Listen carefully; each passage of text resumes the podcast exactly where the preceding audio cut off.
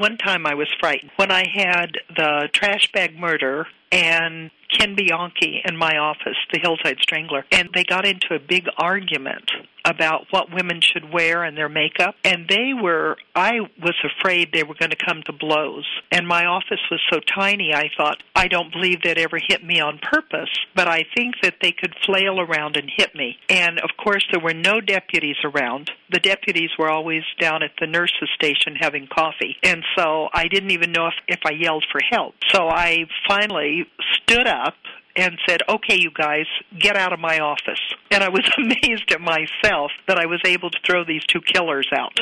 when we walked out and Ken Bianchi put his hand on my shoulder and said, oh, Doc, don't worry. I'd never let anything happen to you.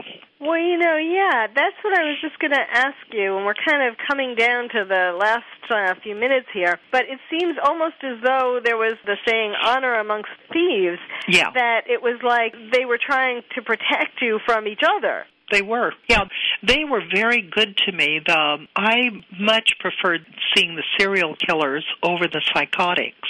Psychotics are extremely unpredictable mm-hmm. because they hear voices telling them to do things. But the serial killers were very much gentlemen with me they would compliment me on my hairdo or a new dress, and they notice everything, of course. Mm-hmm. But they were very nice. Of course, one of the reasons they were is that I could get them out of their cells, get them hot coffee, and get them cookies.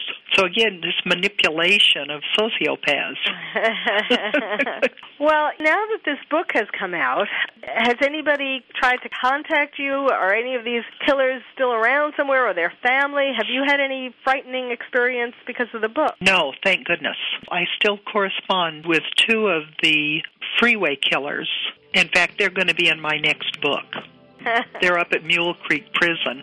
Well, and you can have it be sort of up to the date as well. So thank you very much for joining me and joining us and telling your story to all of us today on Dr. Carol's Couch. And I wish you all kinds of good luck with your book.